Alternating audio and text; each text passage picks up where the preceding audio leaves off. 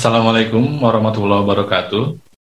Beberapa hari lalu kita mendengar kabar tentang wali kota Bekasi yang di O T T K P K karena kedapatan korupsi, dan yang menarik dan yang bikin miris adalah bagaimana beliau menggunakan kata sumbangan masjid sebagai kode kepada para pengusaha untuk memberikan jatah kepada beliau.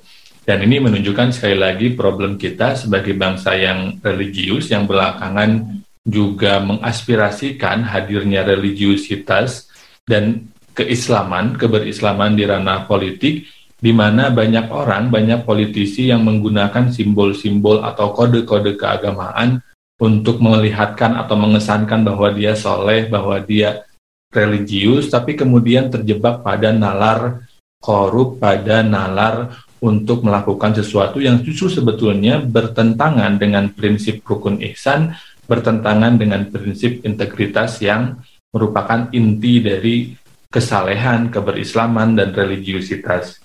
Dan kasus ini yang menggunakan istilah atau simbol keagamaan tapi untuk praktik korup, atau bagaimana e, institusi keberagamaan lekat atau menjadi tempat di mana korupsi terjadi, ini bukan kali pertama. Contohnya misalkan di buku uh, ini, Mau Dibawa ke Mana Islam Kita, saya mencatat misalkan tentang uh, pada saat itu uh, Romahurmuzi, ketua P P P pada saat itu, yang kemudian ditangkap karena dugaan jual-beli jabatan.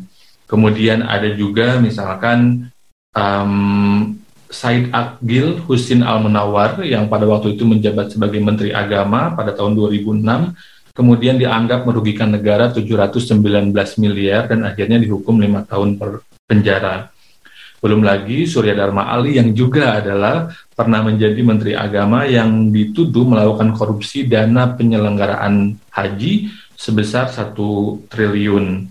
Dan atau juga ada juga uh, dari um, korupsi sapi yang dilakukan oleh politisi P K S, yang sebagaimana kita tahu P K S ini sebagai partai yang mengusung ideologi post-islamisme sering menggunakan simbol Islam sebagai bahasa politik mereka.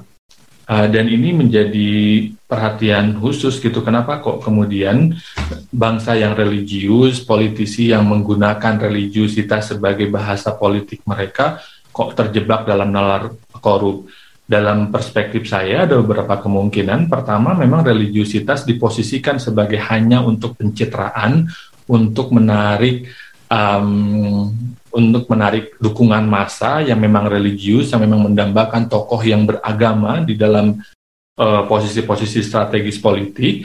Atau yang kedua, pada bagaimana kesalehan ritualistik itu kemudian tidak menjelma menjadi kesalehan politik dan kesalehan sosial, sehingga mungkin mungkin saja mereka soleh dalam hal melaksanakan peribadatan secara ritual, mereka ibadah haji, baca Quran, tapi kemudian itu tidak menjadi karakter yang mengakar, yang membuat mereka memiliki kontrol diri untuk tidak melakukan uh, hal-hal seburuk korupsi.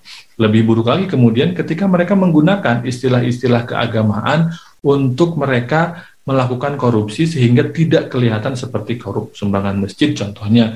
Atau contoh lain pada bagaimana bahkan pengadaan Al-Qur'an pun dulu sempat dikorupsi. Ini masalah bersama dan ini masalah yang perlu kita kontrol uh, sebagai masyarakat uh, sipil, karena memang aspirasi mendapatkan tokoh politik yang religius, yang agamis itu sangat tinggi, dan kita upayakan agar pada bagaimana posisi yang tinggi, godaan yang besar tidak menggeser, tidak menghilangkan urat malu mereka, sehingga mereka tetap komitmen, tetap integritas terhadap uh, keimanan mereka, agama mereka, dan tanggung jawab mereka untuk melayani rakyat. Itu saja, terima kasih. Assalamualaikum warahmatullahi wabarakatuh.